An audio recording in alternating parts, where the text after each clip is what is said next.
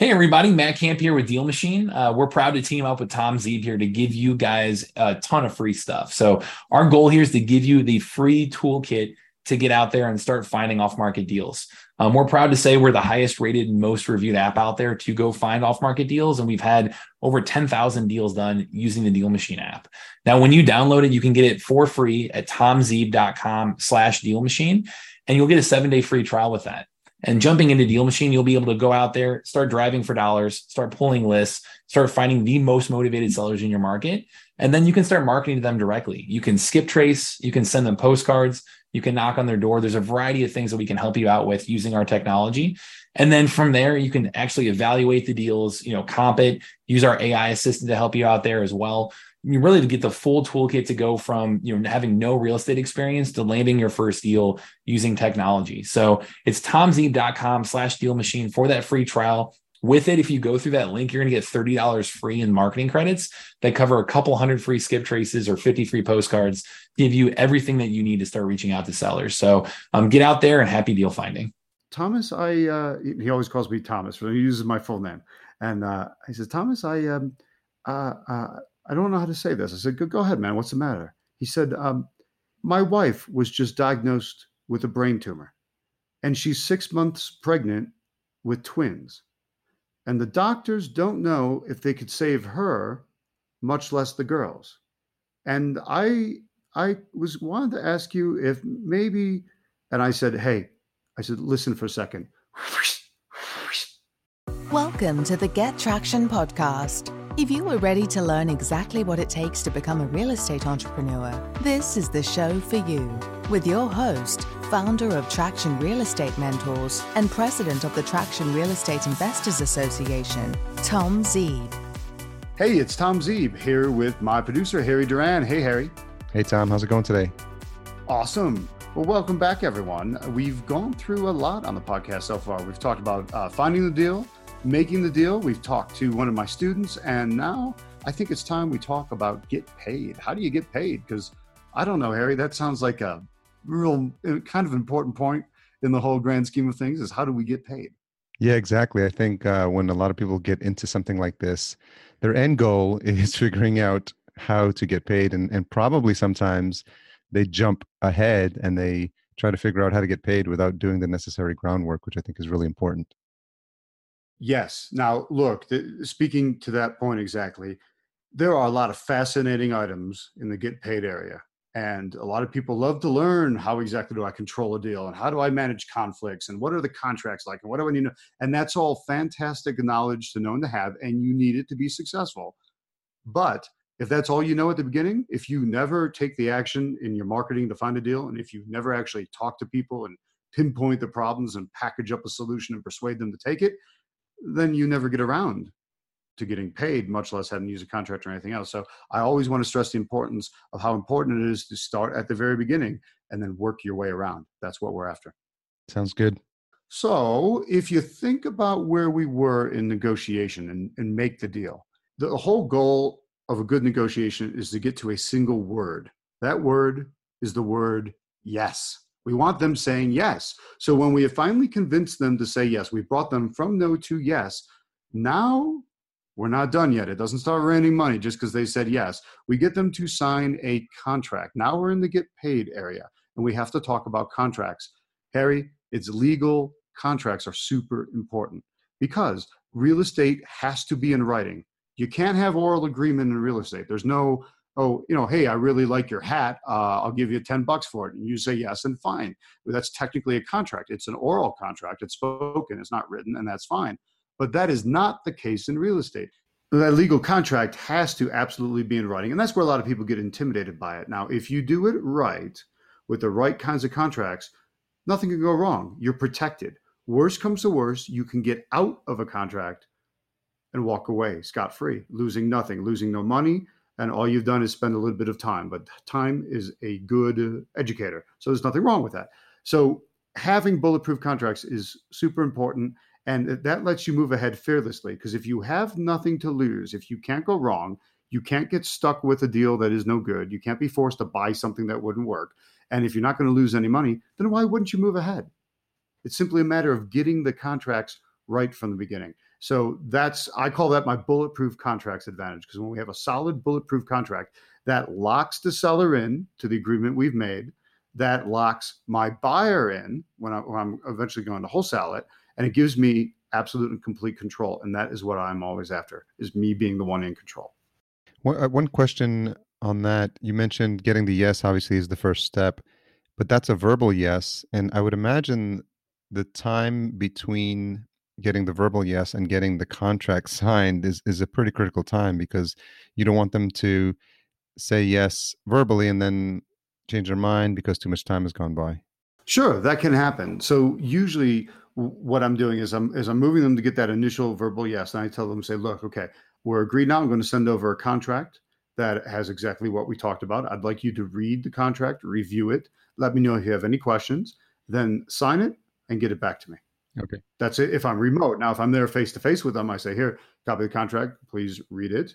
It's simple. My main contract that I buy properties with is only four pages long. So, what usually winds up intimidating people is so many board contracts in most regions across the country are, I mean, many, many pages. They could, they could be 15 pages, 20 pages, 30 pages. My region is 43 plus pages. And then, depending on how many addendums you put on these things, these contracts get big and they're intimidating. And it's a lot of complex, intimidating legalese and legal language. And that, that scares and confuses people. That's why I approach them with my contract, which is a whopping four pages, written in plain English. I put this contract together with two of my attorneys. And my my job, I, I feel look, I'm I'm the you know, I, am the boss. I said the attorneys, here's what I want. I'm the investor. I need a contract that does X, Y, and Z. They're the attorneys. They need to come up with a, a contract that's legally binding, enforceable, strong, but that also does exactly what I needed it to do X, Y, and Z. And one of the big points, too, was that it be easy to read. I want it written in as plain English as possible because I know I'm going to be sitting down at somebody's kitchen table or in somebody's living room, handing them the contract, asking them to read it, understand it, ask me if they have any questions, and I got to be able to answer those questions and then carry on or be able to do that remotely if I'm emailing them the contract, let's say if they're an out of state owner. So those were the important things to me as I had my contracts developed. They had to satisfy what I do as an investor. It had to lock it in legally and lock it in tight so nothing could interfere with it. And it had to be in plain English. And part of that also keeping it easy was keeping it short because there's nothing more intimidating than hi here's 30 pages of, of, of legalese. Oh, here, read it. I'm just let me know if you have any questions. Well obviously there's going to be questions for something like that. So when you keep it short it's short to the point. It's everything we need. And because it's short it's something that the seller feels that they can consume relatively quickly. Yes because it's short it's concise it's simple. They understand it they read it. If they have any questions they, they ask if not they are ready to sign and i always give them you know, you said, well, what if they don't wind up signing? Well, if I've given them a contract that confirms what we said, right? We've gone through the negotiation process. I've pinpointed the problem. I've packaged up a solution. I've persuaded them to say yes, they did. Now they have to back their yes up in writing. You know, they have to back up their verbal yes by signing a piece of paper. But if the contract does all that, they they're calmer and they understand it and they feel solid about that. Plus, I say, look, I'm not taking, I'm not going to take the deed from you at the kitchen table. We're going to go to a, a settlement office or you know an escrow office, a title company, someone who's going to close the deal. And those are that's a third party, a professional third party. It might be an attorney, it might be an escrow officer. It's always somebody licensed by the state to do this. And so there's a there's a base level of trust that eh, nothing's going to go wrong here because it's not it doesn't feel like a backhanded under the table kind of deal. We're, you know, we're going somewhere, you know, soaked in daylight, right? Not hiding in the shadows. And we're there and everything gets taken care of and they know everything is done to the letter of the law and done correctly. And to clarify for them, this is a contract that gives you the ability or the rights to sell the property on their behalf. Yes, it gives me the right to assign my position in the contract. So effectively, what we're after.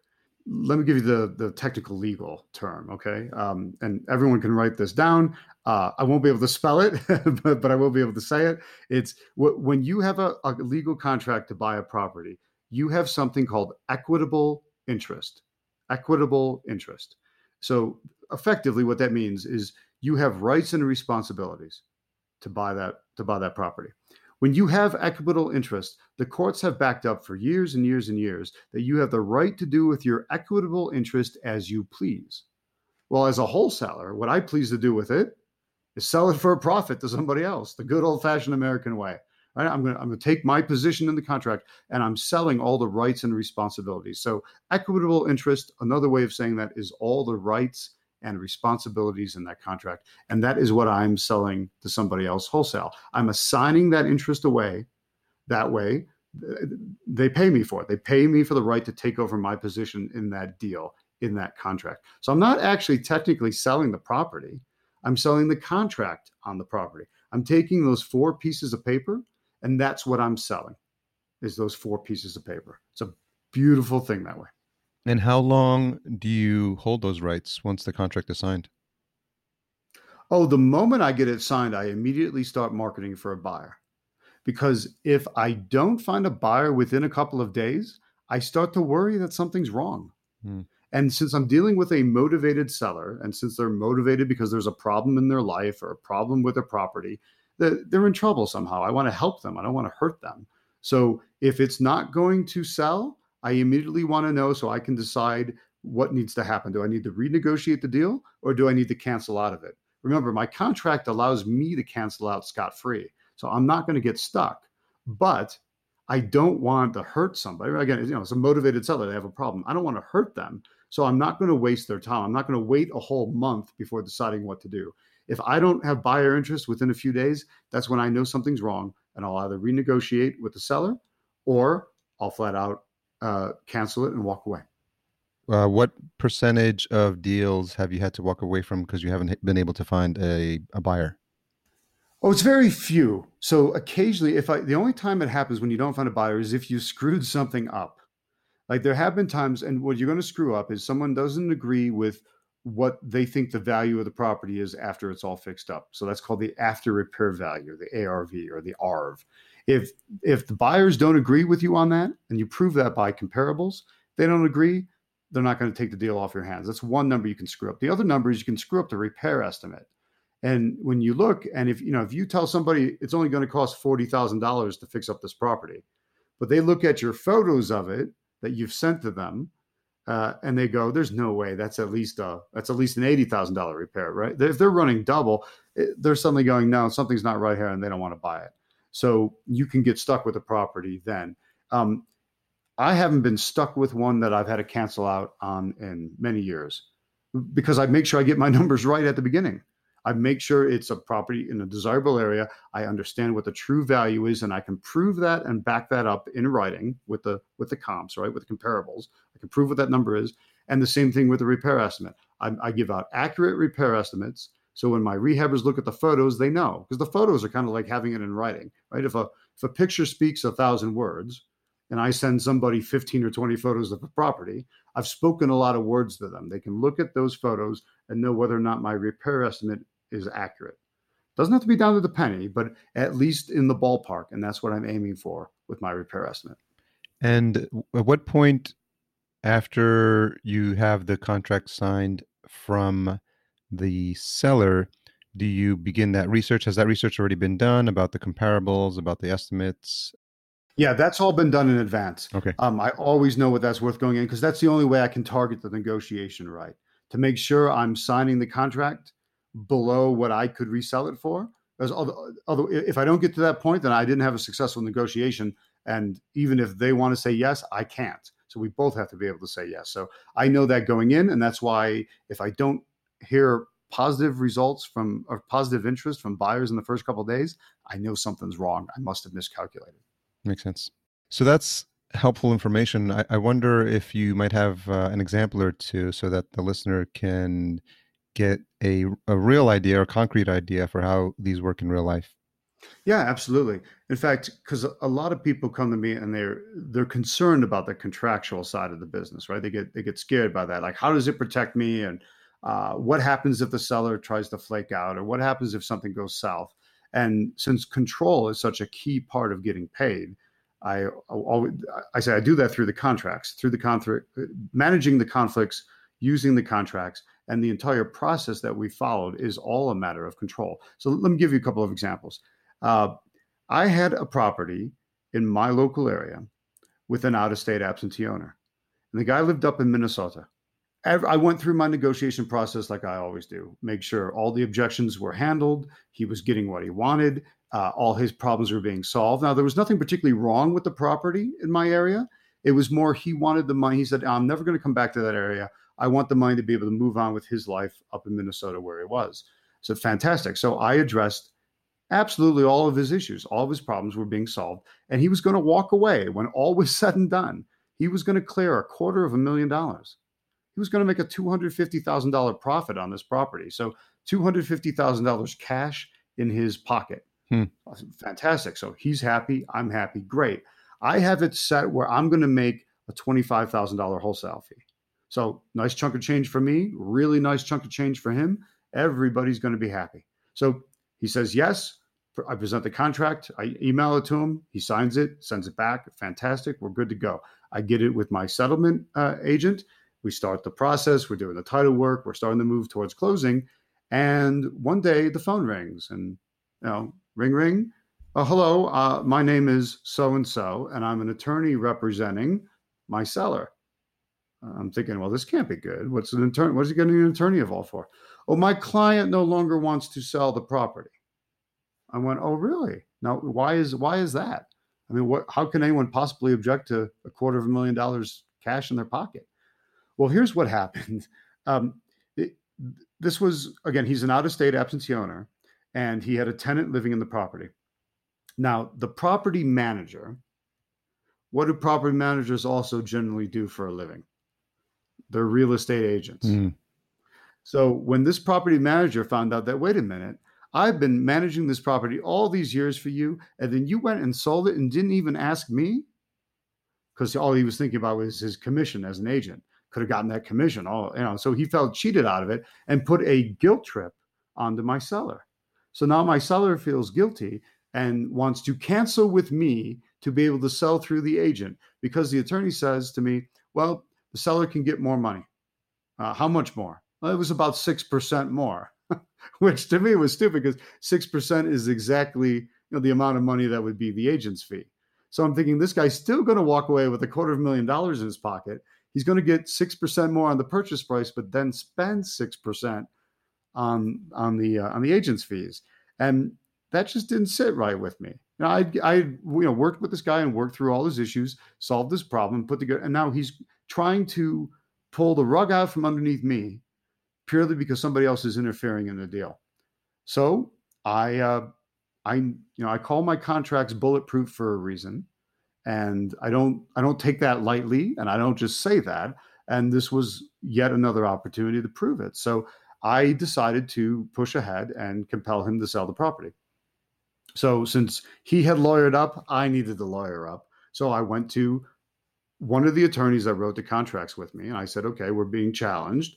Let's uh let's confront this challenge. He said well, it'll be very interesting to see what they go after because there's nothing they can so, which of course is what you would expect from the attorney that wrote the contracts to yeah. say.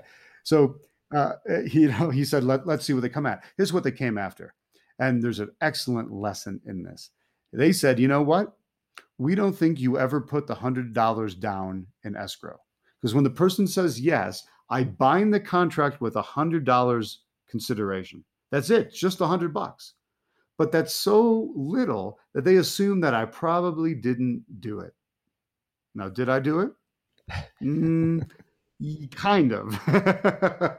Here's the thing rather than send $100 to my uh, settlement agent every time I was going to do, uh, do a deal, I just had sent them you know, $500 as a retainer with the instruction that anytime I, I anytime I send you a contract, you're to take that money out of escrow and, and earmark it towards that property. Okay. And I had emails showing that I had said that to them, which is a good reason to always communicate in writing. Email makes this easier than ever. So there's a great lesson there. And so he said, well, that, that should settle it. But of course, no, the seller's attorney came back and said, no, we don't believe you actually you actually did have a hundred dollars uh, in your escrow account. So we want to see an accounting of that account. Uh, Harry, uh, they did an accounting I I had not topped up the escrow account for a while. I had something like 130 bucks left in it. I mean, I literally slid by by the skin of my teeth. But it's a very important lesson to always make sure you don't screw around and you have that hundred dollars escrow money placed into escrow, or have you know do what I did and have a uh, have an escrow have you know have the money in escrow ready to be earmarked, but make sure it gets earmarked every time and don't let that account slip because you can get into mm. trouble. So I had a perfectly legal, legally binding contract. They had no other way around it, and guess what? He had to sell. Now, was I hurting a guy by forcing him to take a quarter of a million dollars in cash? I don't think, I don't so. think so.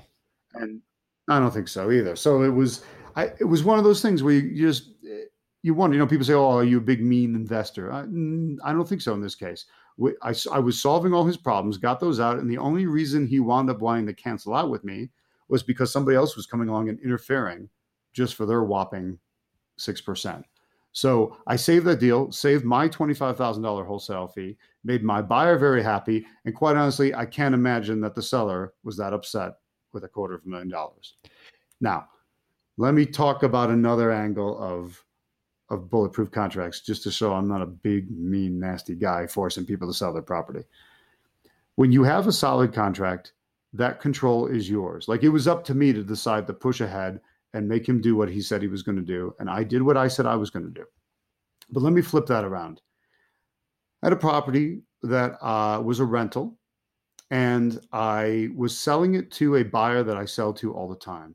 This gentleman's been one of my best buyers over time, and he's a but he's a buy and hold buyer, right? He buys rental properties from me. So a lot of times I will specifically go out and target my marketing towards the types of properties that I know some of my buyers want because then it's a really easy sell, right? I have the person in mind. I don't even need to put it out to my buyers list. I just call them and it's done. And that was the case with this one particular property. I was like, this is perfect. This had his name written all over it. Awesome. He went, he looked at it, he said yes.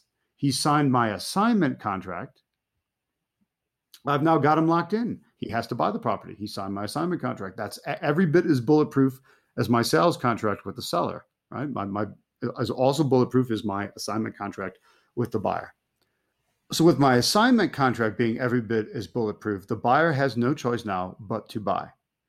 But the next day, my phone rings and I answer, and it's my buyer. And he sounds shaken on the phone. And I said, Hey man, what's up? What's what's the matter? What's going on? He said, um, Thomas, I uh, he always calls me Thomas, but he uses my full name. And uh, he says, Thomas, I um, uh, uh, I don't know how to say this. I said, go, go ahead, man. What's the matter? He said, um, uh, my wife was just diagnosed with a brain tumor, and she's six months pregnant with twins. Wow. And the doctors don't know if they could save her, much less the girls. And I I was wanted to ask you if maybe, and I said, hey, I said, listen for a second. And I tore the assignment contract up. I said, what you were going to ask me is if you needed to go ahead and buy this property. And the, the technical answer is yes, he did, right? I have him completely under my control because my contract accounts for that.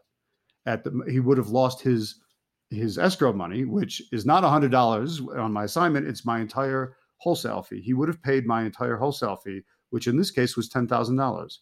So it would have been a $10,000 $10, penalty for not moving ahead with hmm. it. But I'm not a nasty, awful guy. And this is a, you know, obviously a, a, something awful and horrible. And he's another human being and somebody I like. And I simply did what I thought was best. And that was to let him out of it scot free. And I tore up the legal contract. So something that was bulletproof, I tore it up because that was my choice because I have control. And the interesting thing is, I wasn't able to reassign that contract to anyone else. When I say this had him, his name written all over it, it did. I had found that for him. It was perfect for him. I couldn't find other buyers interested. They didn't like the neighborhood. They didn't like the type of house. They didn't like a bunch. That's fine. It wasn't for them. So I wound up losing the deal. Now, how much money did I lose in that deal? A big fat zero. I lost nothing other than my time. Because remember, what also part of my bulletproof contracts is that the I don't I didn't have to go th- go ahead with the contract I had with the seller. I was able to use some of my escape clauses. I pressed my eject button and got out because I wasn't able to find a buyer. So I stayed safe and I kept him safe because of my choice. Now I think we should probably uh, tell the happy ending to that Yeah. story? and the happy ending is that I don't know how they did it, but uh, both babies were born. They are very healthy, beautiful young girls, and the wife is healthy and fine and tumor free. That's that's a great great ending to that story. It was. And he's continued to buy from me since, and I continue to sell to him. And sometimes you just do that. Do I worry about the $10,000 I quote unquote lost? No, because I, I did it for the right reasons. So when you have my, my whole point here is when you have a set of contracts that is bulletproof, it gives you control. And control is such an important part of getting paid. And you do that primarily by exercising your legal rights through solid legal contracts. And I think just the last piece on that would be the conversation you had with the seller at that point, right? And just letting him know that um, you weren't able to find a buyer. Yes, kind of an awkward conversation. Not a, admittedly, not a pleasant conversation. I had to, I had to go to my seller and say, "Hey, look, some things have changed. Um, I, have I've looked at it. Um, my partners aren't comfortable with it. I can't find other partners that are interested. I usually refer to my buyers as my partners because they are right. I'm I'm you know, partnering with them on this deal. They're going to buy it from me and pay me. And I said, uh, so of course, what all what always happens is they start to want to renegotiate, and um, uh, unfortunately, I had already talked to my buyers that had at least looked at looked at my photos of it, looked at the area, and evaluated. They just weren't interested because normally, if you ever get stuck, when it comes time to renegotiate, you want to know where you're renegotiating to so that you know whether or not it would work. And in order to do that, you you reach out to your buyers that did see the property or express some interest and say, now what okay, you don't want it, but what would you buy at? And they tell you that number, and then you go back to your seller and renegotiate to to that number so that it would work. In this case, there was nothing. I just had to let it go. And it's it's a little unpleasant, but you get over it very fast. And I, you know, the conversation is, yeah, I'm I'm evoking, you know, the clauses I have in my contract that allow me to get out on you know, based on inspection and other things, and we're done, and we walk away scot free. Yeah, I think the takeaway there is really to have in mind that you always always want to do the right thing, not only by your sellers but by your buyers as well. And I think if you think of it as a as a long term play and not something where you're, it's not a get rich quick scheme. It's it's if you're in this, ideally you're in this for the long haul. And there'll be times when you'll come across situations like you just outlined. And I think you have to think about it. Uh, you know what you think you have to think about your reputation you have to think about the relationships you've built and cultivated over over the years with your with your buyers and i think um, that's i imagine that's a lot of what drove your decision process here oh absolutely yeah you want to have the you know the human approach the right approach the you know the correct st- you want to do things the right way there's no like there's enough scam artists out there in the world you don't you don't need to join them there's so many honest legitimate ways of making money you don't need to go over to the dark side to make things happen. Well, that was very helpful. I think that was a nice overview of contracts. Uh, a lot of good examples for folks to to to sink their teeth into and to think about all the different ways that these obviously these negotiations can go right and and sometimes they can go astray. And I think if you have a good framework to follow, then um, I think you'll find that uh, you, these will be easier as you go along.